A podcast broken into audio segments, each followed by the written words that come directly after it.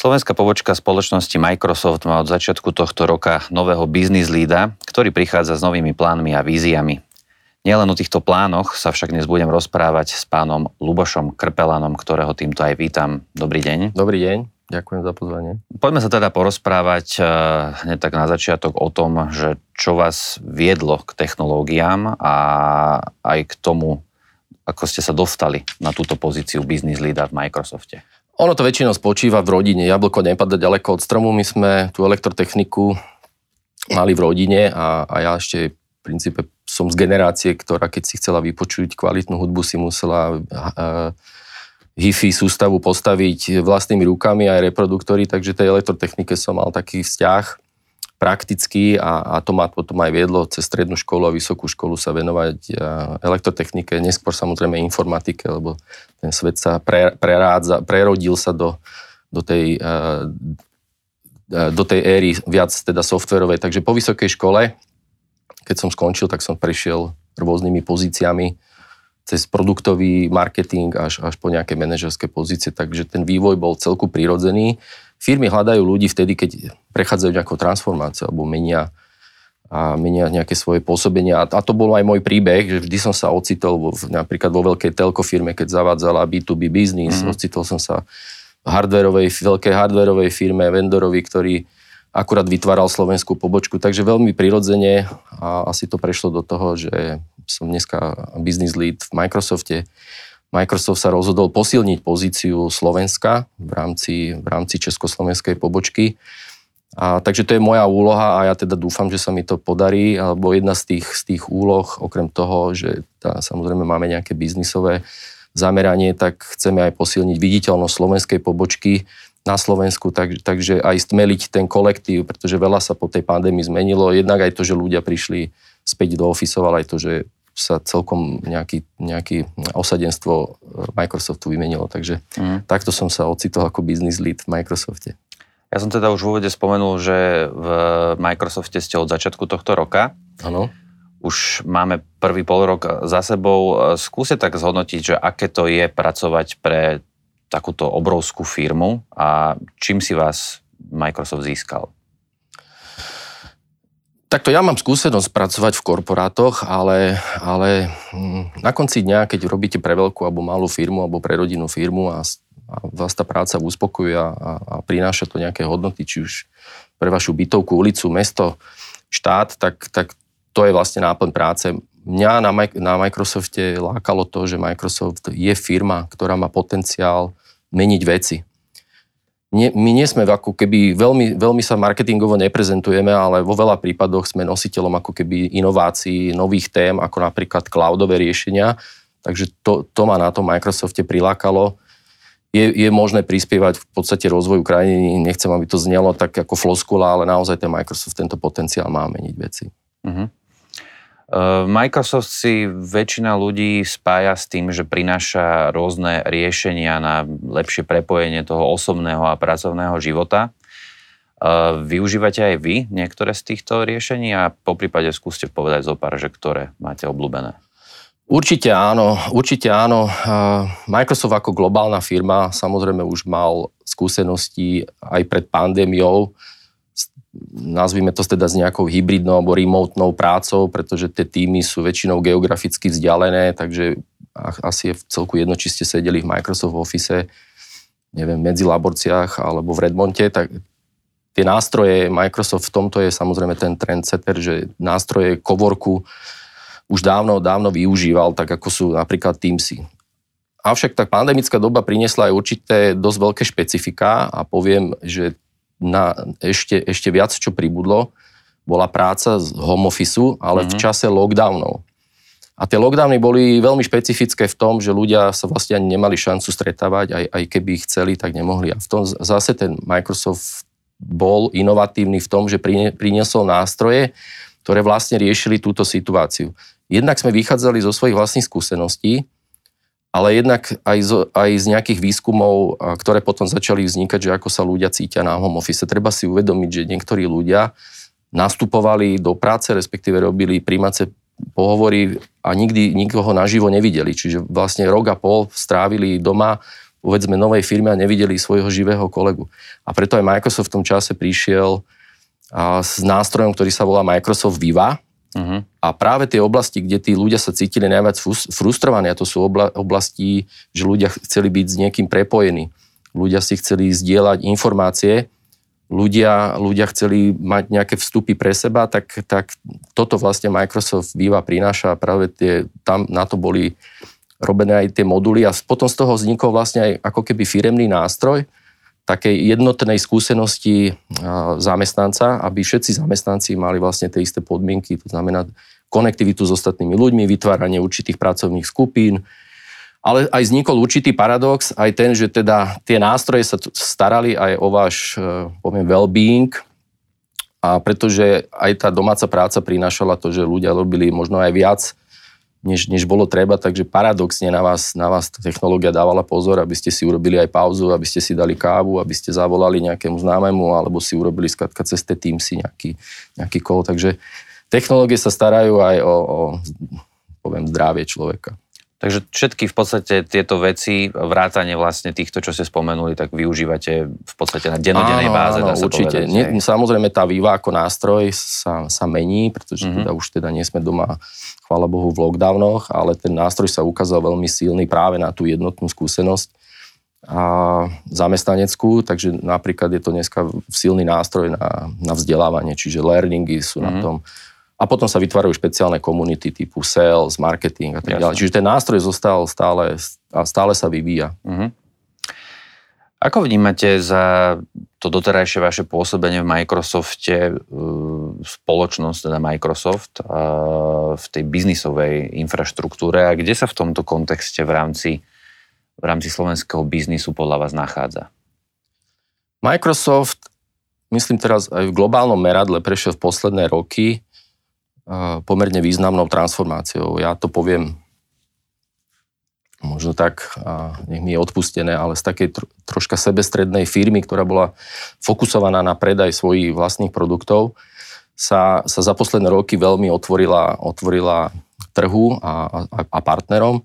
Takže dneska Microsoft je platformová firma. Napriek tomu, že máme svoje vlastné produkty a hlavne teda v oblasti cloudov, tie oblasti sú že modern work, a teda Azure Cloud, a sú tam business intelligence, e, security, tak všet, všetky tieto ako keby, ja to volám aj oblasti, pretože v skutočnosti to nie sú ako keby produkty, sú to mm-hmm. platformy, ktoré slúžia na to, aby naši partnery, pretože bez partnerov dneska, e, dneska e, Microsoft je je ako keby jednoruky, takže, bez, takže všetky tieto nástroje vlastne vytvárajú ekosystém a možnosti pre našich partnerov, aby si na to budovali svoje vlastné produkty alebo využívali tie naše platformy pre, pre produkty vlastným zákazníkom. Úplne špeciálna téma je Azure a uh-huh. vôbec cloudová platforma, kde, kde samozrejme Microsoft sa absolútne otvoril všetkým iným vendorom, či už freewareom alebo, alebo alebo, alebo iným, iným výrobcom softvéru a dneska na, na platforme eh, Azure môžete poskytovať akékoľvek, takmer, takmer všetky, všetky možné iné, in, iných vendorov. Ja len som chcel povedať, že ono sa to stále mení, ale aby sme, aby sme sa možno vedeli, že kde sa hýbeme, tak keď si zoberiete také vlastné produkty Microsoftu, povedzme v cloude a, a zároveň tie treťostranné, ktoré môžete v tom Azure využívať, a tak sa hýbeme niekde v pomere 300 ku 4500 v prospech tých treťostranných. Takže uh-huh, v tomto je tá obrovská otvorenosť Microsoftu v dnešnej dobe. Uh-huh. Aká je podľa vás dôležitosť Microsoftu ako technologického lídra? Vy už ste spomenuli dnes uh, slovíčko trendsetter. Je Microsoft tou firmou, ktorá sa môže považovať za trendsettera a ktorá sa nebojí ísť do nejakých noviniek, ktoré, ktoré by možno nejako rozvírili tie hladiny toho trhu technologického? Tá, tuto myslím si, že nie je žiadna pochybnosť o tom, že Microsoft takýmto trendsetterom je. Je to vo veľa oblastiach, je Microsoft trhový líder. Je tá firma, ktorá si musí udržiavať to prvenstvo, takže tí ostatní mu naháňajú. Ale viete, poviete oblasť, ktorej prehlasíte Microsoft a za najlepšieho, aj keby sme sa dneska opreli možno o, Gartner, o, Gartner, o Gartnera. Uh, tak zdvihnete zo stoličky ďalších štyroch a povedia, že to tak nie je. Ja by som možno sa upriamil na, na inú oblasť, kde si myslím, že ten Microsoft naozaj ten uh, setter je. A to je, to, to, to je uh, výroba a vlastne uh, ten climate, uh, tá climate policy. Uh-huh. Microsoft sa zaviazal, že, že do roku 2030 sa stane karbon negatívna, negatívna firma, čo je v princípe vážny záväzok už dneska v Spojených štátoch používa 100% zelenej energie. Takže ako globálna firma určite ide príkladom pre všetkých a, a, a tú nulovú karbonizáciu chce dosiahnuť nielen u seba pri výrobe, logistike, ktorú má priamo pod kontrolou, ale aj pri prevádzke svojich systémov, čo sú, ja neviem, dodávky vody, elektriky a tak ďalej. A zase ideme trošička ďalej za, za tých ostatných a dali sme si záväzok, že do roku 2050 a investujeme peniaze, aby sme znížili alebo aby sme zabezpečili pokles CO2 v takom objeme, akom ho Microsoft vyprodukoval od roku, od roku 1975, kedy vznikol. To znamená, mm. že v roku 2050 bude karbonová stopa Microsoftu ako keby nulová. Vytvoril sa na to napríklad funding v hodnote 1 miliardy dolárov, ktorá, ktorá podporuje využívanie takýchto technológií jednak v Microsofte, jednak aj našich partnerov samozrejme, lebo ak napríklad používate technológie Microsoftu, tak vlastne využívate, využívate aj, aj túto udržateľnosť. Áno. A, a pretože Microsoft dodržiava tieto, tieto parametre a snaží sa to dať aj v Európe. Je to, v Európe je to menej, lebo ešte dneska tá doba je relatívne komplikovanejšia, ale tento záväzok platí ako keby worldwide. Takže ak napríklad používate Microsoft cloudové nejaké služby, tak si dokonca viete v takom kalkulátore vypočítať, že akú karbonovú stopu ste vyrobili. Takže ja len vyzývam možno aj zákazníkov na Slovensku, že niekedy je možno vy, lepšie využiť takúto službu externú, zelenú, ako, ako si tu vyrábať nejaké svoje, svoje vlastné riešenia, ktoré určite nesplňajú tieto parametre. E, v súvislosti e, s týmto, čo ste spomenuli, že či už tá udržateľnosť a znižovanie toho CO2, tak to je vlastne v súčasnosti taká celkom sexy téma, ktorá sa často spomína v rámci týchto veľkých firiem. Áno. Ale veľmi dôležitá téma je aj digitalizácia ako taká. Uh-huh. Jedna vec je tá, že čo robí v oblasti digitalizácií napríklad štát a druhá vec je, čo robí v oblasti digitalizácií, alebo čo robia v oblasti digitalizácií veľké, obrovské firmy, korporáty, ako je Microsoft. A môžeme povedať, že Microsoft sa svojou činnosťou nejakým spôsobom pričinuje aj o digitalizáciu Slovenska, keďže tu pôsobí? A ak áno, tak ako?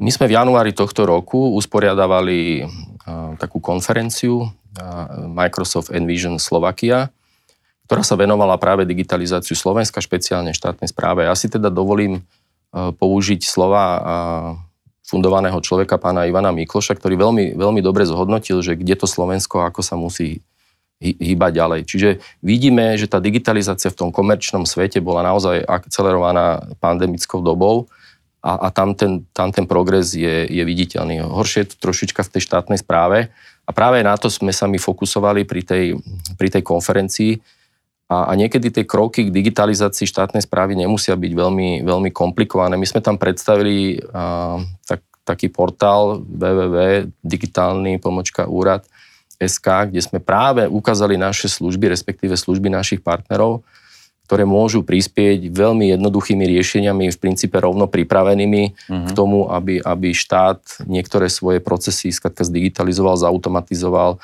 a, a, a, nemu, a nečakáme od toho nič obrovské, žiadne, žiadne megalomanské, megalomanské projekty. Veľmi rádi používame príklad Estonska, kde Estonsko je, je, momentálne líder v digitalizácii štátu ako takého. A tam bol ten spúšťač práve štátna správa. Ono, ono je veľa, veľa tých e, článkov o tom, ale keď si, keď si to pozriete, tak je to naozaj cesta, ktorá trvala, myslím, od roku 2012. A až tak, že dneska štát má 95% svojich služieb občanom digitalizovaných v digitalizovanej forme. A čo je všade rozprávané a potvrdzované, že ten spúšťač toho celého bol vlastne cloudové služby. Uh-huh. Vy ste dali tomu občanovi na výber, milý občan, ak chceš mať papierové, kľudne chod na úrad, ale ak chceš fungovať cez povedz, mobilné zariadenie alebo čokoľvek iné elektronicky, tak môžeš použiť. A, a práve ten záujem tých občanov o tej digitálnej služby bol vlastne driverom toho, toho celé, tej celej transformácie. Ale to nezostalo len pri štátnej správe, čo sa, čo sa často hovorí. Naozaj, naozaj to Estonsko je dneska aj z pohľadu a, digitalizácie podnikov alebo komerčnej sféry opäť, opäť líder a dneska e, estonské firmy dodávajú tie svoje transformačné programy pre západnú Európu a, ta, a tak ďalej. Čiže toto aj pán Mikloš dôraznil a to hovoríme aj my, že ak sa Slovensko neposunie od, to, od tej masovej veľkovýroby uh-huh. a nezačne byť tá ekonomika drivovaná inováciami a moder, modernizáciou, no tak môžeme mať v budúcnosti dosť vážny problém, lebo dneska sa, dneska štatistiky hovoria, jednak jasná štatistika je, že 30% eh, zamestnancov práve pracuje vo výrobe aj v eh, manufacturingu mm-hmm. a, a z toho asi 50, a tých pozícií asi 50% bude buď transformovaných alebo zrušených.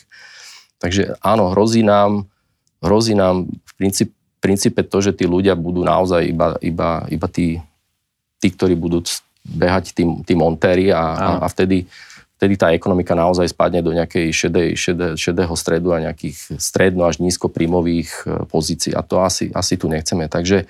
A to ešte nedávno bola olesená ďalšia tá automobilka, aby toho nebolo málo. Čo je na jednej strane dobré, ale má to takéto úskalia potom. Ono aj Microsoft sa snaží vytvárať, e, vytvárať ako keby prostredie a podporovať napríklad R&D, lebo aj to je dôležité. My dneska asi nenaskočíme úplne na novú ekonomiku a že teraz tu podporíme nejaké inovačné startupy, čo mimochodom takisto robíme. A, a, a za dva roky sme niekde. E, treba, treba je lákať tých, automobilky, čo sú tu, sú významné automobilky a samozrejme si majú aj tie svoje vývojové oddelenia. Bolo by teda asi dobré aj tie vývojové oddelenia dostať sem na Slovensku, čo potom súvisí zase so školstvom a Jasne. vzdelávaním. To je, to je téma na dlho, veľmi dlho. Eh, vy ste spomenuli ten digitálny úrad, to ma tak zaujalo. Máte na, ak to môžeme tak nazvať, platformu alebo toto riešenie, nejaké ohlasy priamo zo strany predstaviteľov štátu?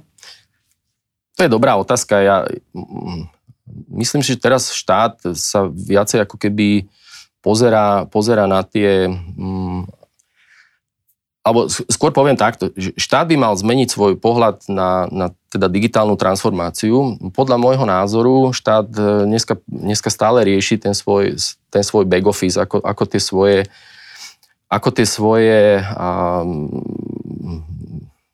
rezortné systémy mm-hmm. bude, bude prevádzkovať, ako, na to, ako, ako, ako to chce robiť. Ale ja stále dávam do pobredia ten príklad toho Estonska, kde oni to zobrali absolútne z opačnej strany oni sa naozaj najskôr riešili službu tomu občanovi, čo sa mimochodom už začína diať aj u nás, ale vy musíte riešiť služby občanom, tie životné situácie a to musí byť ten driver toho, ako sa potom to pretransformuje, ako to vôbec chcete prevádzkovať a čo vôbec chcete prevádzkovať. Takže my to robíme trošička naopak, že my si budujeme nejaké systémy a na tie sa snažíme ohyňať e, potom tie služby ono by to malo ísť absolútne z opačnej strany. A ten digitálny úrad je veľmi jednoduchý, to je, to je, to je naozaj tam je asi 35 partnerských riešení o tom, ako zlepšiť pocit, pocit občana, keď komunikuje s úradom. Samozrejme v prvom ráde by to malo byť o tom, že by tam vôbec nemusel chodiť, ale ak už, tak také jednoduché veci, ako, ako len to, že si zabukujete svoj čas, alebo teda zarezervujete si čas, kedy tam prídete. Kto chodil po úradoch, vie, že nie je to niekedy ľahké zohnať Jasne, toho no. pravého človeka, takže elektronicky si, si zabezpečíte čas, máte toho človeka, prípadne si s ním predtým za, cez nejaké Teamsové nástroje si s ním porozprávate, čo vlastne chcete, aby on bol pripravený na tú vašu návštevu. Takisto elektronické formuláre, nebavme sa o tom, jak je to dneska, že len nejaký formulár je zelektronizovaný. Skladka, tie systémy by mali vlastne predpripraviť všetky vstupy, ktoré, ktoré ten štát o vás má a, a, a už tá, vlastne oni by mali tú službu dávať vám a nie, aby vy ste si o ňu žiadali. Takže, mm. takže naozaj je to, je to stránka, ktorá ukazuje 30 alebo 40 takýchto relatívne jednoduchých, ale vylepšení, alebo ako, ako ten úrad môže fungovať efektívnejšie. Vy ste počas rozhovoru, už sme sa bavili o tom, spomenuli viac platformiem, ktoré Microsoft má vo svojom portfóliu a ktoré poskytuje teda nielen firmám, ale aj bežným mm. ľuďom. Čo považujete za vlajkovú loď spoločnosti Microsoft? Ja si myslím, že momentálny celkom zaujímavý trend, ktorý spája veľa, veľa aj nástrojov Microsoftu, aj, aj pokročilých technológií je, je, je industriálny metaverse. Uh-huh. Microsoft vyvinul, uh, nazvime to produkt, ktorý sa volá Azure Digital Twins. A spočíva to v tom, že vlastne si vytvoríte ako keby digitálne dvojča vášho reálneho prostredia. Asi si všetci vieme možno predstaviť, že a, a na tých obrázkoch to väčšinou býva, ako tam stoja 10 inžinierov s okuliármi na, na virtuálnu realitu a pozerajú si nejaký motor. A, a, a samozrejme rúkami si tie súčiastky rozoberajú. Takže to, toto je taká, taká tá typická vízia, ale ja by som si dovolil e, použiť možno taký príklad, ktorý nás možno aj viacej bude zaujímať a to je, ako takúto technológiu dokáže využiť najväčší pivovar sveta uh-huh. respektíve, respektíve firma, ktorá, ktorá prevádzkuje cez 200 pivovarov a, a má 150 tisíc zákazníkov. Takže ide o to, že si vytvoríte digitálne dvojča. Dneska, tie, dneska aj tie výrobné fabriky produkujú neuveriteľné množstvo dát a keď si ich vyzbierate, tak si vlastne to digitálne dvojča ktoré je ver, verným obrazom tej, tej fyzickej reality, si vytvoríte. A čo to prináša, prináša takému teda pivovarníckému priemyslu?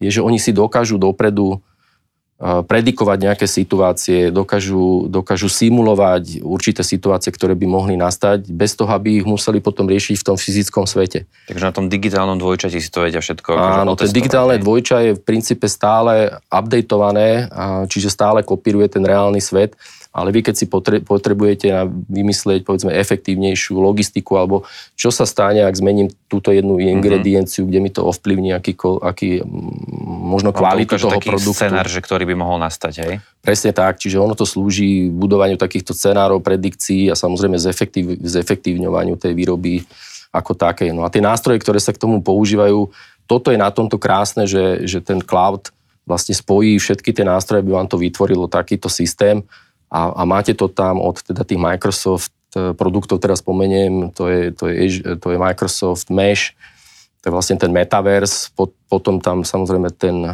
používate tie 3D, alebo teda virtuálnu realitu, artificial intelligence, machine learning a, a samozrejme predikcie, a prediktívne nástroje, analytické nástroje, až po tie zobrazovače všetkých tých dashboardov. A toto máte v jednom krásnom krásnom systéme, ktorý vám kombinuje potom ten reálny svet s tým, s tým digitálnym. Asi nejaká analýza dát tam treba, asi Určite áno, data. áno. Mm-hmm.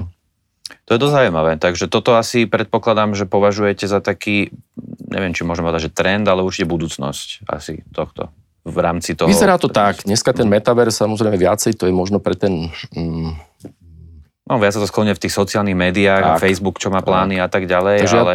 To sa volá industriálny metaverse mm. a môže to teda slúžiť na takéto iné veci, ako Jasne. je možno iba, iba zábava alebo, alebo predaje akýchsi produktov. Čiže, ale samozrejme, to, toto je zrejme budúcnosť. Jasné. Skúsme trošku odbočiť od mm. technológií. Ja viem o tom, že e, množstvo firiem, veľkých korporátov má e, svoju činnosť aj vo filantropii ako takej. Aká je úloha, filantropická úloha Microsoftu? Microsoft má uh, filantropiu, ale, alebo uh, no, filantropiu, voláme to filantropia a, a vôbec podpora um, lokálnych krajín v rôznych oblastiach absolútne v DNA. Uh-huh. Ja, ja teda nebudem hovoriť o, o nejakých filantropických projektoch Microsoftu globálne, sústredím sa na to, čo naozaj robíme na Slovensku a pre nás veľká, obrovská téma je vzdelávanie. Microsoft má niekoľko programov na, na vzdelávanie. Jedny sme prebrali ako globálne, ale teda musím povedať, že máme aj vytvorené lokálne šité programy. Spomeniem možno, možno len zo pár. A venujeme, sa, venujeme sa podpore vzdelávaniu študentov, stredných a základných škôl. E, jeden z tých, jeden z tých programov, ktoré sme podporovali, je Showcase Trieda, čiže trieda je vybavená modernými, modernými Microsoft technológiami, tak aby umožňovala um, také digitálne vyučovanie alebo využívanie tých digitálnych um, technológií vo výučbe. Na to treba ale aj vzdelávať učiteľov a preto, preto máme aj program pre inovatívnych učiteľov, ktoré im vlastne buduje ako keby nové spôsoby výučby a, a tú digitálnu ich kompetenciu. Aj toto je celosvetový program, dneska tam máme, myslím, že 56 učiteľov. Ten program, ktorý sme si vymysleli a našili na Slovensko, súvisí so, so stredoškolákmi a, a potom aj vysokoškolákmi a to je tak, to máme ako keby dva programy, to je študentské trénerské centrum, to je 1,5 ročný program, kde tí študenti si zdokonalia e, tie technologické zručnosti a majú, majú možnosť absolvovať rôzne tréningy, a, a, či už teda technologické, ale nejaké soft skillové. A potom môžu pokračovať e, v programe, ktorý sa volá Microsoft Learn Student Ambassador. A to je vlastne už to, že tí študenti, ktorí postupia do, tej, do toho levelu vyššie, už môžu, znova dostávajú samozrejme ďalšie vzdelanie, uh-huh. Ale môžu už aj učiť zase tých, tých uh, v tom centre študentskom a má to veľmi dobrú odozvu a som rád, že teda študenti o to záujem majú a že ten Microsoft takto podporuje. Máte Sam... nejaké výsledky už nejaké, že čo viete povedať, že čo to prinieslo zatiaľ? Takto, za, áno, určite áno. A, keď si aj pozriete LinkedIn, tak je tam, je tam veľa, veľa tých, tých uh, postov o tom, ako tí študenti, uh-huh. študenti uh, t- tento program absolvovali. Tí študenti sa samozrejme potom rozbehnú ako keby do sveta alebo, alebo teda do škôl, prenášajú tie informácie a tie svoje skúsenosti aj do škôl, čiže to je dobre. Uh-huh. A, a tam sa potom prepája ten systém toho študenta, a učiteľa a ideálne potom, keď sa pripojí aj škola a, a, potom, a, a naozaj adoptuje si tieto digitálne technológie do, to, do, do toho výučbového alebo vzdelávacieho procesu. Takže jednak to a, a samozrejme my sa snažíme podchytávať talenty takéto študentské a potom ich ďalej podporovať možno to už nesúvisí úplne s filantropiou, ale poviem, že sam, už som to aj spomenul, že podporujeme potom aj startupy, čiže z týchto študentov sa nám stávajú občas aj celku úspešní startupisti, kde ich potom zase ďalej podporujeme. Uh-huh. Takže áno, ako je to o tom, je to o tej inovatívnosti toho Slovenska a títo študenti majú tú ambíciu samozrejme potom byť tými ambasátormi tých inovácií a niesť to ďalej. Jasné. Okrem toho teda ešte teda e, spomeniem aj spoločensky zodpovedné podnikanie, kde podporujeme rôzne organizácie neziskové. Znova, e, my sa to, poviem, charitou neradi chválime, asi to aj netreba hovoriť, ale, ale sú, také, sú také aktivity, ktoré napríklad podporujeme zvýšenie počtu žien v IT. To je dneska a. téma, ktorú nie len Microsoft, e, o, o nej hovorí nielen Microsoft, viacero, ale, viacero. ale vo všeobecnosti mm naozaj tých študentov v IT je tu, je tu zúfalo málo a, a tých dievčat alebo žien ešte, ešte, ešte zúfalejšie menej, takže jednak sa fokusujeme na organizácie, ktoré toto podporujú, ako napríklad IT v IT, ale aj máme vlastný program, samozrejme zase s neziskovou organizáciou, ktorá, ktorá napríklad e, e, zabezpečuje e, školenia alebo, alebo vzdelávanie mamičiek na materskej dovolenke, pretože to je takisto veľká skupina žien, ktorá po materskej dovolenke rozmýšľa, že kde vlastne čo bude robiť ďalej. A, a my sa snažíme, aby sa možno venovali viac technike. Nemusia to byť programátorky, stačí, aby robili povedzme design. Uh-huh. Takže tých oblastí je ako keby veľa. Takže... Jasné. Uh, vy z vašej pozície business leada v Microsofte momentálne už uh, sa tak presúvate do druhej polovice roka vášho pôsobenia v spoločnosti. Uh, aké sú vaše ciele, nemyslím teda vaše osobne, ale ciele, na, ciele Microsoftu na najbližšie obdobie a plány, ktoré, plán, ktoré máte momentálne vyhliadnuté? Microsoft, ako som spomenul, chce byť viacej viditeľný na Slovensku. Ja si myslím, že to miesto Microsoftu nie je len teda v biznise alebo v tom spoločenskom živote, chceme, chceme tu fungovať ako, ako pobočka. My sme tu investovali do, do, do slovenského startupu, ktorý sme kúpili, čiže dneska, dneska Microsoft na Slovensku má okolo 100 ľudí, takže jednak chceme vybudovať, vybudovať tú pobočku, urobiť z toho dobrý kolektív a, a byť na tom trhu viditeľnejší. Môžete konkretizovať aj to, že či plánujete možno aj nejaké nové projekty, prípadne, prípadne v rámci tých nástrojov, platformiem niečo na Slovensku a skôr naražam na ten, možno ten priemysel alebo niečo do tejto roviny.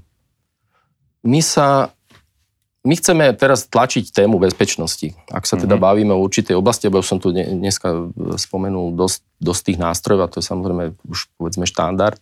Bezpečnosť sa tiež teraz sklonuje čoraz Bezpečnosť častejšie. sa sklonuje veľmi a, a tu by som, tu, tu naozaj je téma, ktorú, ktorú treba otvárať. V tomto je Microsoft veľmi silný, aj keď znova Microsoft nie je vnímaný ako keby, alebo dneska sa tá téma tlačí, ako keby to bol separátny balíček, ale, ale Microsoft má inú filozofiu a, a Microsoft tvrdí, že, že bezpečnosť musí byť súčasťou každého jedného produktu. Uh-huh. Takže keby ste možno hľadali nejaký security nástroj Microsoftu, tak sa to bude ťažko hľadať, ale vám garantujem, že v každom jednom produkte, ktorý si od Microsoftu kúpite alebo používate platformu Microsoftu, tak tá cyberbezpečnosť je v tom automaticky zahrnutá.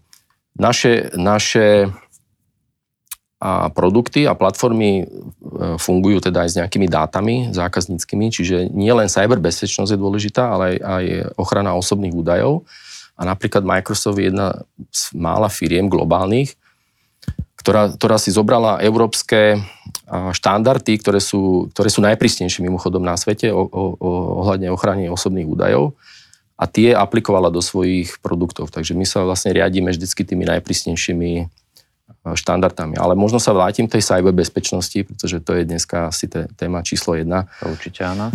A ja nechcem sa týmto veľmi chváliť, lebo není to čo na chválu veľmi, ale tá situácia, ktorá vlastne vznikla vo februári tohto roku a, a, a je to situácia na Ukrajine, vlastne ukázala, aká je tá cyberbezpečnosť dôležitá a ukázala aj jednu vec, ktorá teda bola potvrdená aj ministrom informatizácie Ukrajiny, ktorú povedal na Globseku.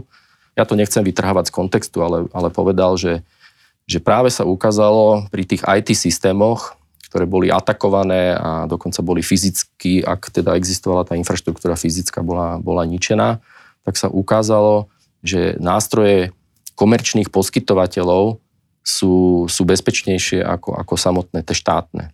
A, a vravím, nie, nie je to veľmi na chválu, ale pravda je taká, že, že dneska sa Microsoft ponúkol a práve pomáha aj ukrajinskej vláde niektoré tie systémy prevádzkovať u seba. A tým, úprimne povedané, tým, že do dneska tie systémy fungujú, uh-huh. tak je to aj dôkaz, že sú bezpečné. Ja vám veľmi pekne ďakujem za to, že ste si našli priestor a čas na rozhovor a prajem vám všetko dobré a pekný deň. Ďakujem veľmi pekne, bolo mi potešením.